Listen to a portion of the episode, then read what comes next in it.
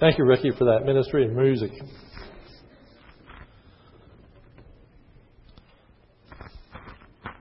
Perhaps three of the greatest words in the English language are, it is finished. It's wonderful to know that you have finished a task. Perhaps that big term paper that's due just before the semester is over, and you can finally say, it is finished.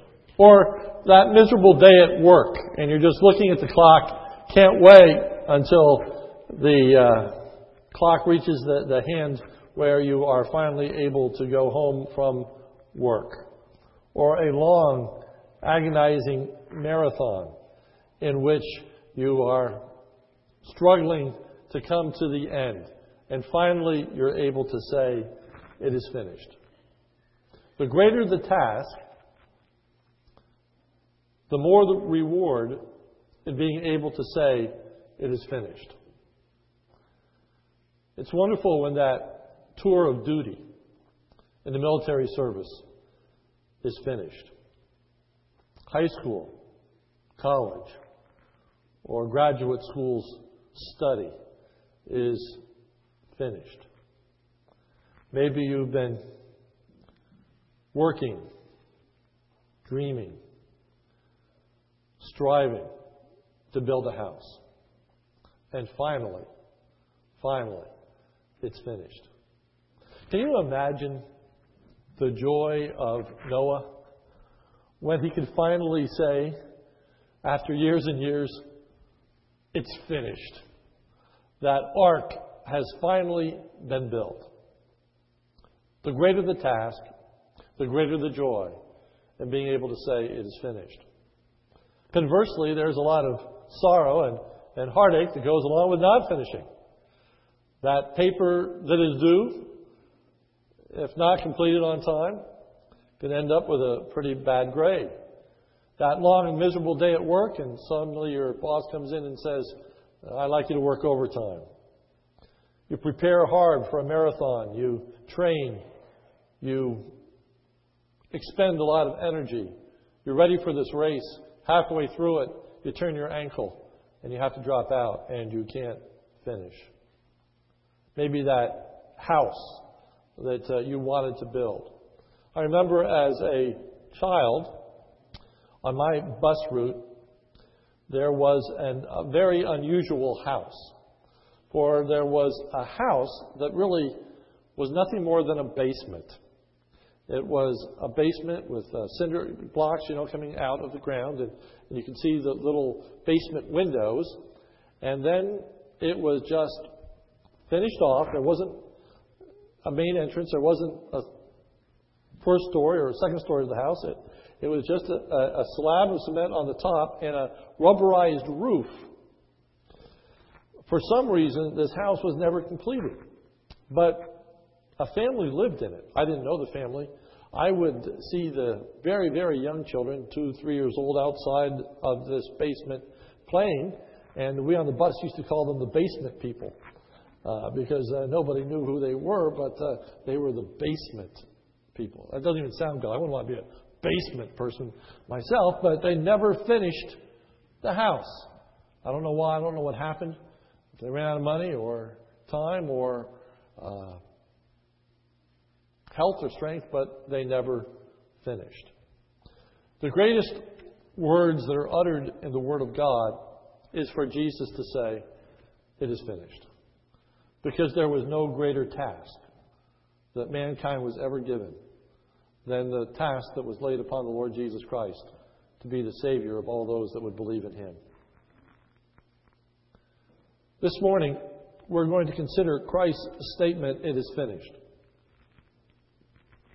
As we think about this passage that is before us, one of the ways that it is helpful for us, I think, to focus our attention is to think about the elements that are present in the narrative of the book of John that aren't present in the Synoptic Gospels.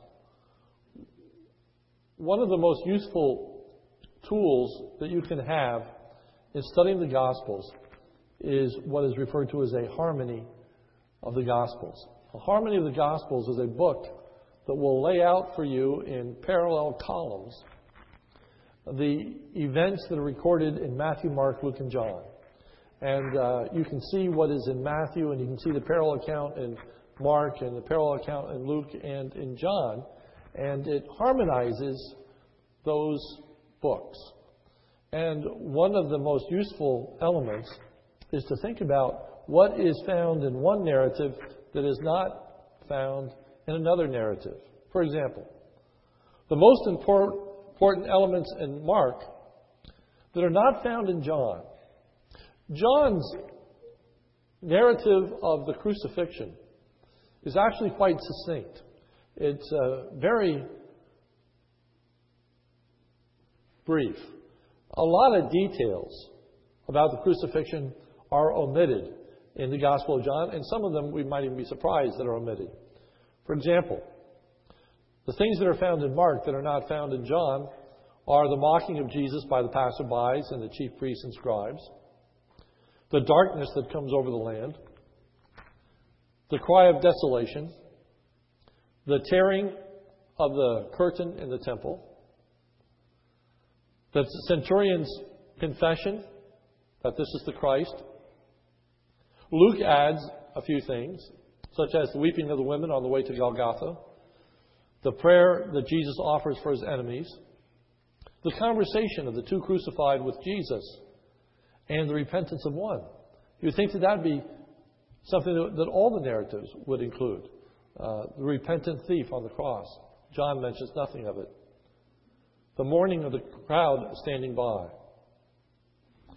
But John has some special features that no other gospel contains. And they're all in the passage that's before us. What is unique to John is the inscription on the cross that this is the King of the Jews and the controversy it caused.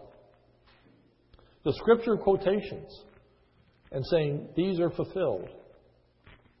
The care of Jesus for his mother, verses 25 and 27. And then lastly, his final cry from the cross, the seventh word it is finished. It is finished. Only the Gospel of John refers to that final cry of Jesus. It is finished. It is finished. And so, as we think about the Gospel of John, it becomes pretty clear to me what should be the focal point of the passage that is set before us, and that is namely Jesus finishing the work that God had given him to do. The key verses are verses 28 and verse 30 of chapter 19. Notice verse 28. After, the, the, after this, Jesus, knowing that all things had already been accomplished, the word for accomplished is the same Greek word that's found in verse 30, finished. All things had already been finished. In order that the Scripture might be fulfilled, said, I am thirsty. And then verse 30. When Jesus therefore had received the sour wine, he said, It is finished. And he bowed his head and gave up his spirit. What we want to focus on this morning is what we're to learn from the thought that Jesus accomplished or finished his work. What are we to understand by that phrase? What did Jesus mean when he uttered those words? Well, first, the accomplishing the work of God was a series of deliberate choices on the part of Jesus. Let me say again. The accomplishing the work of God was a series of deliberate choices on the part of Jesus. Notice verse 28.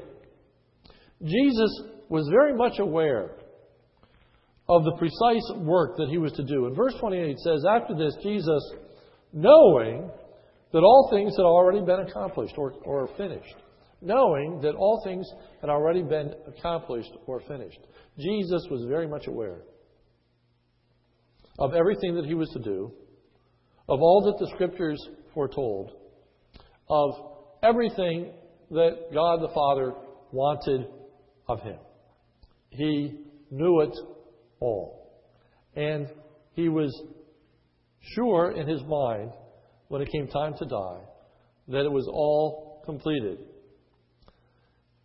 Jesus made a conscious choice to fulfill the will of God. Notice verse 28. After this, Jesus, knowing that all things had already been accomplished, in order that the scripture might be fulfilled, said, I am thirsty. There was one last prophecy of the Word of God to be fulfilled. And that is that he had to drink this sour wine. There's no prophecy that says that he must say, I am thirsty. He says, I am thirsty in order to fulfill the prophecy, in order to bring it about, in order that it would be accomplished. He says, I am thirsty so that they give him the wine to drink. That's the prophecy that's fulfilled. He deliberately, deliberately, intentionally fulfilled that promise, prophecy. Jesus, throughout his life, the entirety of his life, made conscious choices in order to accomplish the work that God had given him to do. This is a main theme that travels through the book of John. Therefore, it doesn't surprise me that John is the only one that records these words, it is finished, for John focuses on this work of God that has to be done. Now, do a quick walk with me through John. John chapter 4, verse 34. Uh, Jesus just begins his public ministry. Jesus is with the woman at the well. Uh, they come back after having been sent out, that is the disciples, in order to buy some food. And uh, Jesus is talking with this woman at the well, and the, disciples are, ma- are amazed. John 4:34. Jesus said to them, "My food is to do the will of Him who sent me, and to accomplish His work, to finish His work." Same word that's found in our text in John chapter 19.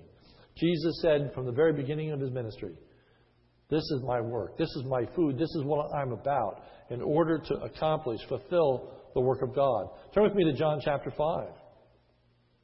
John chapter 5, verse 36.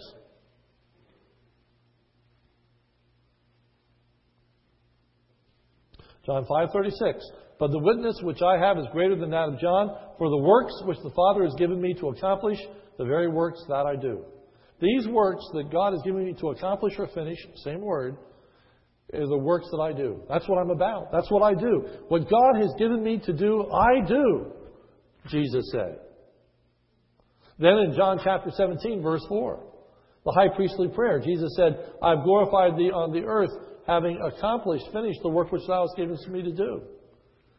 And so we read in John chapter 19, that just before Jesus dies, he says, It is finished. It is finished. As we think about the work of God in the purpose, in the person of Lord Jesus Christ, Jesus fulfilled God's purpose in sending him to this earth. It was fulfilled. In one sense, salvation was accomplished by the one act of Jesus dying on the cross. That was crucial. That was central to the plan of God in sending his son. Jesus had to die on the cross. That one act of giving up his spirit is the basis of our salvation. In Romans, you don't need to turn there, but listen to these words Romans 5.15. But the gift is not like the trespass. For if the many died by the trespass of one man, referring to Adam, how much more did God's grace and the gift that came by the grace of one man, Jesus Christ, overflow to the many? Again, the gift of God is not like the result of one man's sin. The judgment followed one sin and brought condemnation. But the gift followed many trespasses and brought unto justification. There is a comparison that's made between Adam and Jesus. And in one act, death came upon all who were united to Adam. All of the posterity of Adam died because of one act. And we know what that one act is. It was the one act of eating from the fruit of the tree of the knowledge of good and evil. Because God said, The day that thou eatest thereof, thou shalt surely die. In that one act, in that one act of disobedience, sin came upon mankind. In like manner, in the one act of Jesus dying upon the cross, salvation came to all that would be united to Jesus Christ. One act brings death, one act brings eternal life. But that one act of righteousness of Jesus dying on the cross was predicated or built upon a life of righteousness on the part of Jesus. So, in one sense, it is right to say that we are saved through the one act of Jesus Christ. But in order for Jesus Christ to be the Savior, it required many acts of righteousness. Now, let me unpack this for you, which is our second thought. The second thing that we learned is that the work of Jesus was many faceted. Many faceted. Look at John 19:28. After this, Jesus knowing all things were now accomplished. I'm looking at the word things. And notice that it's in the plural. All the things were accomplished. All the things, without failure. So, rather than look at each one, because we couldn't exhaust it this morning, I've lumped them into three categories. What are the kinds of things that Jesus is talking about when he said all things were accomplished? What is included in that? Well, first, it includes the work of Jesus of bearing witness to the world that he is the King of the Jews. He had come to be a witness, he had come to be a light. He had come in order to reveal the person and character of God. And he was born to be revealed that he was the Messiah. He was the promised Savior and King that was to come into this world.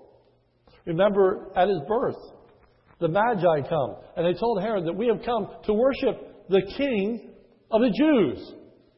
So, from his infancy, Jesus had the responsibility of proclaiming the kingdom and of revealing himself as the King of the Jews.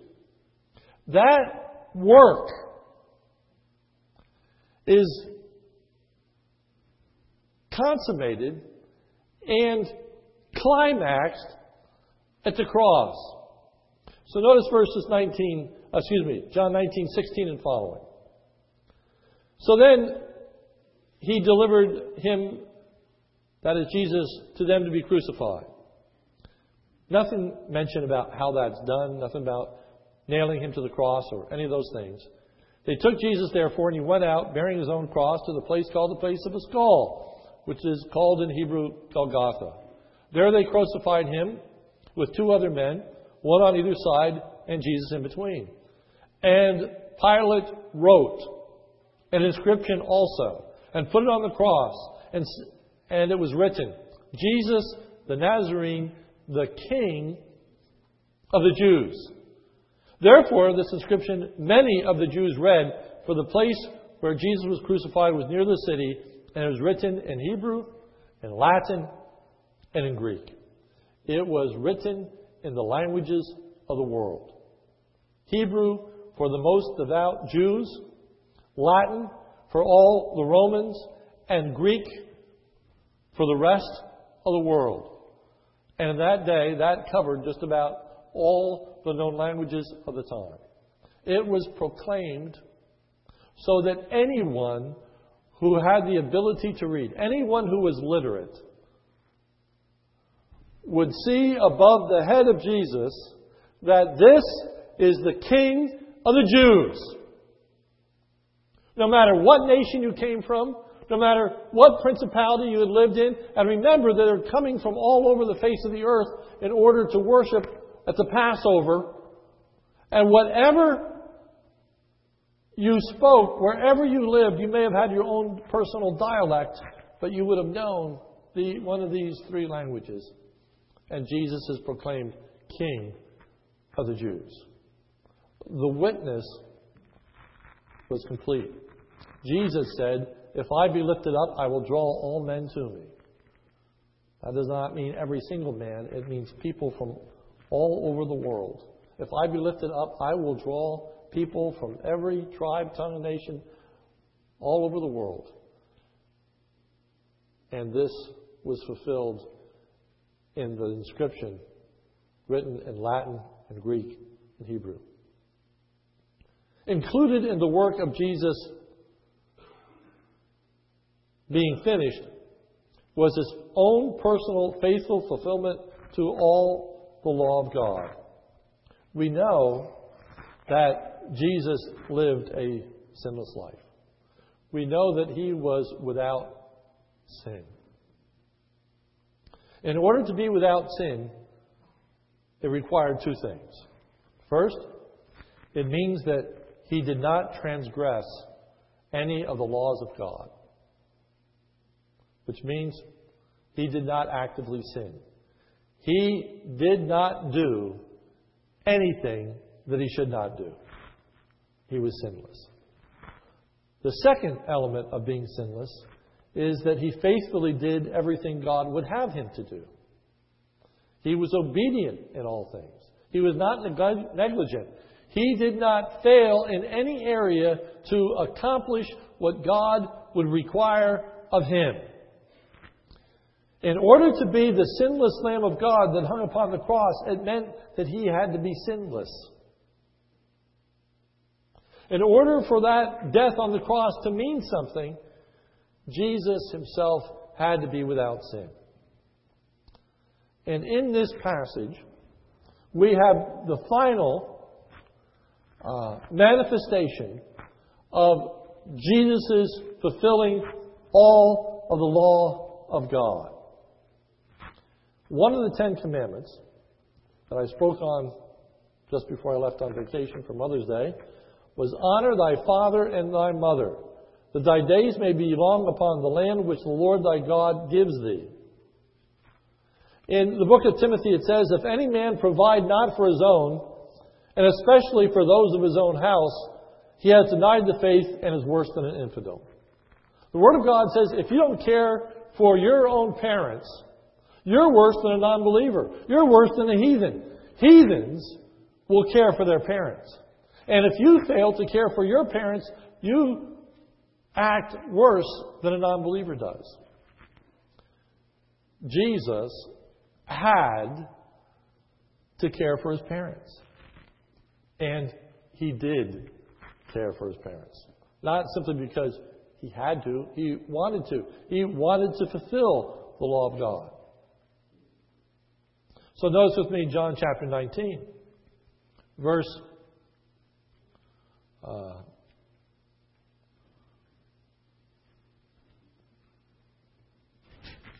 26.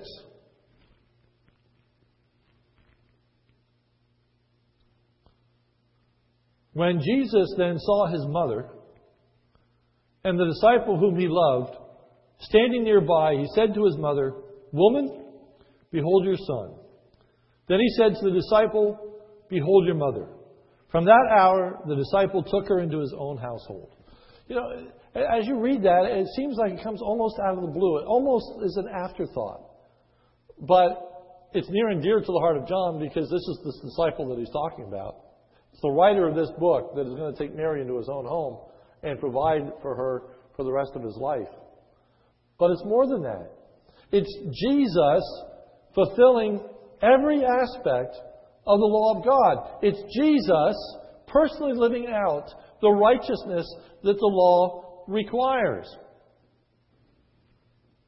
Notice verse 28. After this, Jesus, knowing all things had been accomplished. After this, it's, it's interesting that it doesn't say after these.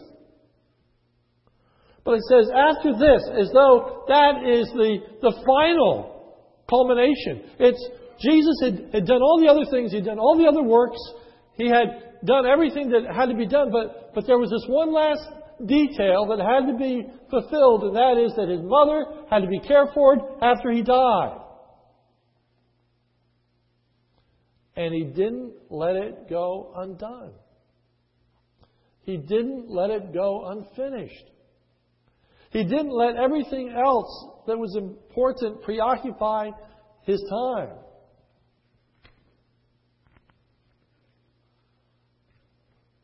But he said, Woman, here is your son. Son, here is your mother as a way of providing and caring for her in the future after his death. The third aspect that is included in the work of Jesus was the adherence to the Word of God. In order to be, be finished, all the prophecies of the Word of God had to be fulfilled. Some of these prophecies Jesus orchestrated and some he did not. One of the prophecies that he did not orchestrate was that of the soldiers casting lot for his clothes. Look at verse 23. Then the soldiers, when they had crucified Jesus, took his outer garments, made four parts, a part to every soldier, and also the tunic. Now the tunic was seamless, woven in one piece. So they had said to one another, Let us not tear it, but cast lots for it to decide whose it shall be. And this was to fulfill the scripture, they divided my outer garments among them, and from my clothing they cast lots. This was in order to fulfill a prophecy. Jesus did not orchestrate that.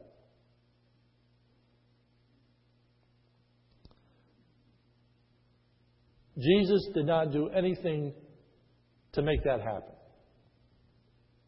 It was a prophecy based on the realities of the crucifixion. And that is that there were four soldiers that would have been responsible for the ultimate crucifixion of Jesus. That's the way it was done in the Roman army. There were five pieces, articles to his clothing. So they divided up four of them, passed them out, but the fifth, the tunic, they decided to gamble for it because they didn't want to rip it into four sections. And this was customary. This is what they would do. This is how they would handle the situation. What is unique, of course, is that the Old Testament prophesies that truth, that reality. And what's so unique about that is it's totally foreign to the Old Testament. There was no way for that to be known except that it would be revealed by God Himself. Uh, the psalmist had no first hand knowledge of a crucifixion. That's not the way in which Jewish people put people to death. The Jews put people to death by stoning. Nobody in the time of David put somebody to death by means of crucifixion. That was a Roman novelty. That was unique to them. We're talking centuries later. And yet the Word of God is prophesying about these soldiers that are casting lots, talking about the way in which Jesus is going to die. Simple foreknowledge of events that will come to pass. Pretty amazing. But there are the events that Jesus himself orchestrated. And one of them is given to us in verse 28.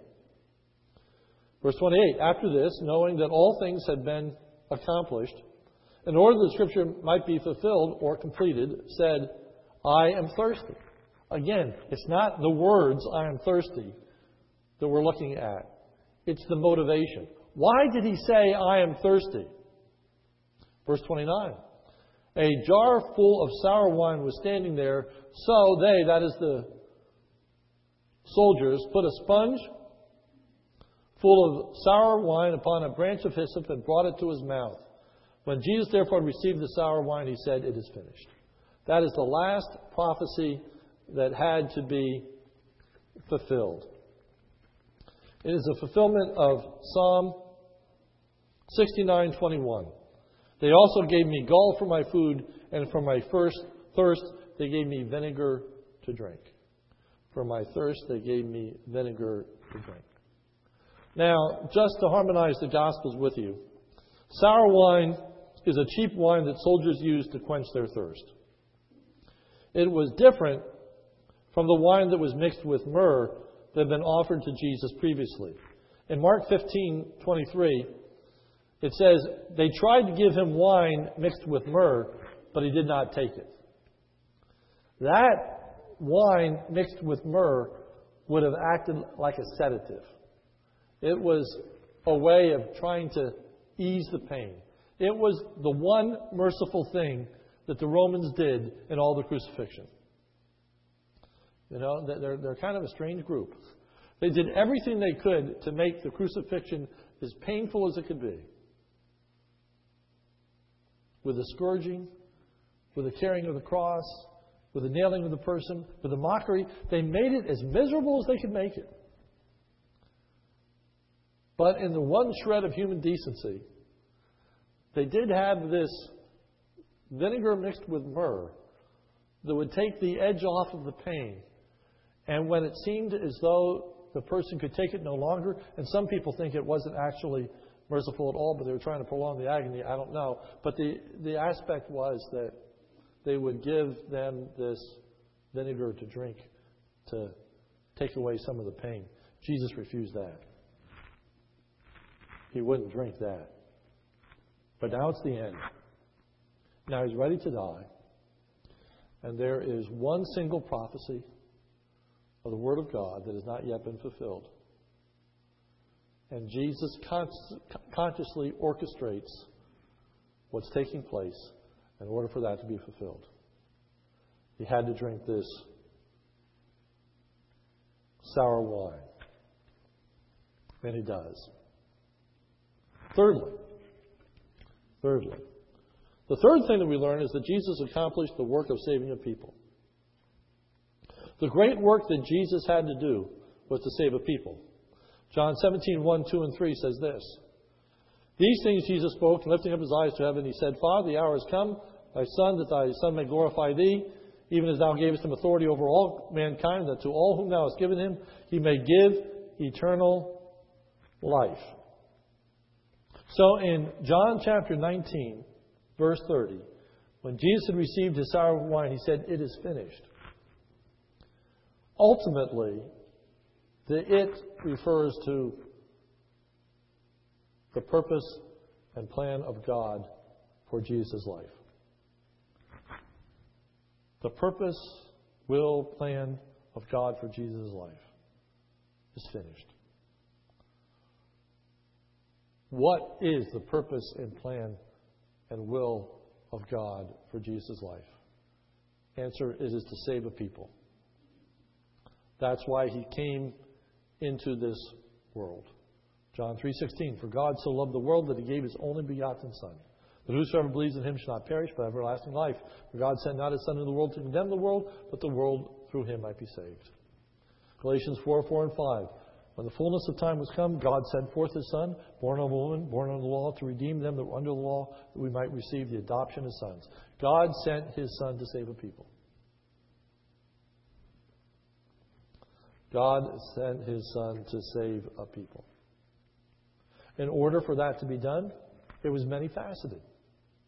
Many faceted. There were a lot of sub layers to that salvific prophecy, uh, purpose. In order for Jesus to be the Savior, he had to tell others about Jesus Christ. He had to be a witness. He had to fulfill prophecy. He had to do all these things. But, but you see, they, they are sub levels to this ultimate purpose, which was to be the Savior of a people. And when all these sub levels were accomplished, Jesus said, It's finished. It's finished.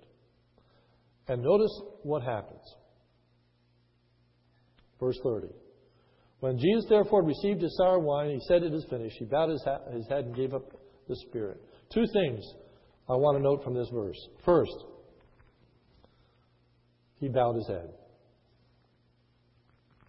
He bowed his head. It's a symbol of humility and submission. He submitted himself to the will of God. He sought to bring honor and glory to God through his death. That's what made his death worthy of our salvation. He loved God fully and completely. He obeyed all of the law of God. And the first is you shall love the Lord your God with all your heart, all your soul, all your mind. And Jesus did. He bowed his head to the will of God. God, whatever you want is what I will do.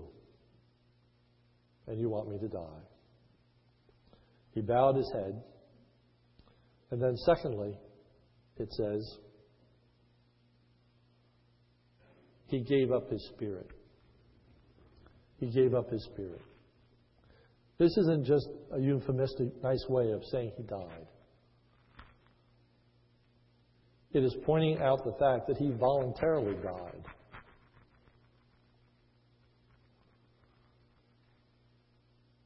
Jesus has the power over life and death.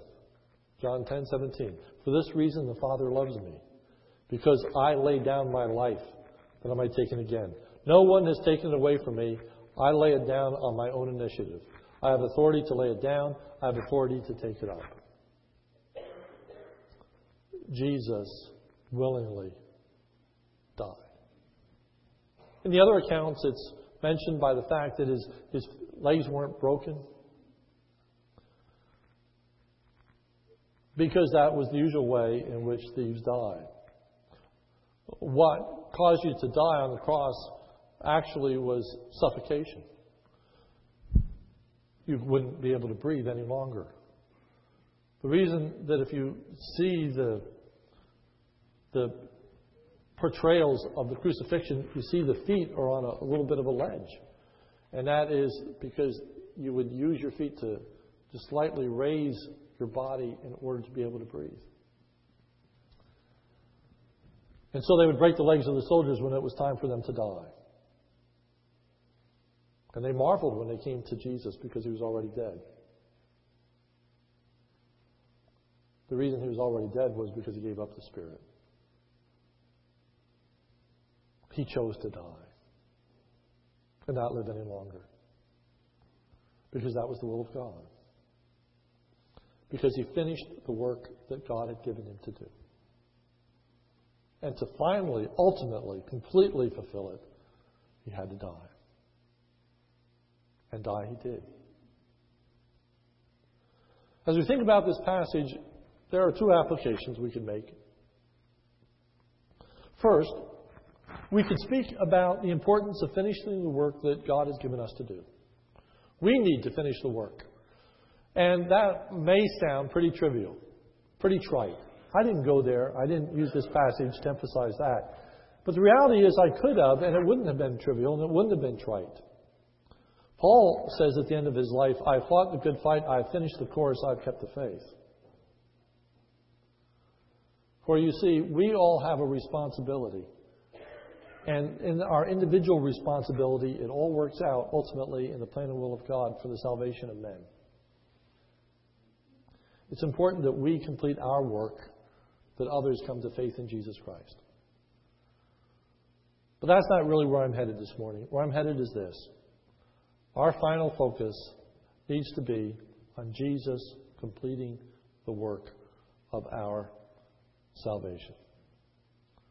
Jesus completing the work of our salvation. Jesus died, Hebrews says, once for all for the remission of sins. It's done. There is nothing left for us to do in order for us to be saved. It's simply believe on the Lord Jesus Christ and you'll be saved. Nothing you have to add to it. No other work that has to be accomplished. No other length that you have to go to. Jesus did it all. It's finished. So my thought is simply this twofold. First, Rejoice in Him, be thankful. If, new, if you know the Lord Jesus Christ as your Savior, you should go away with a heart that is free,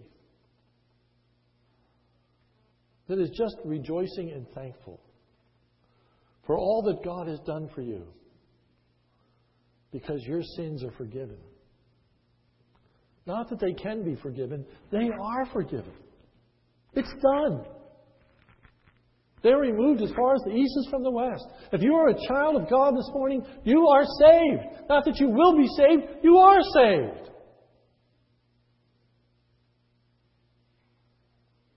And there is not a thing for you to do. But thank God for the salvation that you enjoy. Rejoice in your salvation. Give thanks to Jesus Christ who completed the work. He's not still on the cross. It's done. In communion, we're not offering His body and His blood for you again, for it is done. It is finished. And the second thought I have for you this morning is if you haven't yet believed on the Lord Jesus Christ, put your faith and trust in Him, for He is the only way of salvation. And He has made it possible for you to be saved by placing faith and trust in Him if you will only believe. Trust in the Lord Jesus Christ. Uh, I picked the hymns with a lot of forethought, and uh, I want to start out with hymn number 155 because it said a lot to me. But I don't know if it said a lot to you. And so, if I may, I want to change and sing 155 again. Not that the closing hymn isn't meaningful, but it reaches a climax. In verse 4, when it says, Lifted up was he to die, it is finished, was his cry. When I picked this hymn, I had all these thoughts in my mind. I'd like us to sing this hymn again with all these thoughts in our mind that we might really hit the climax. It is finished, was his cry. Hymn number 155. Please stand with me as we sing.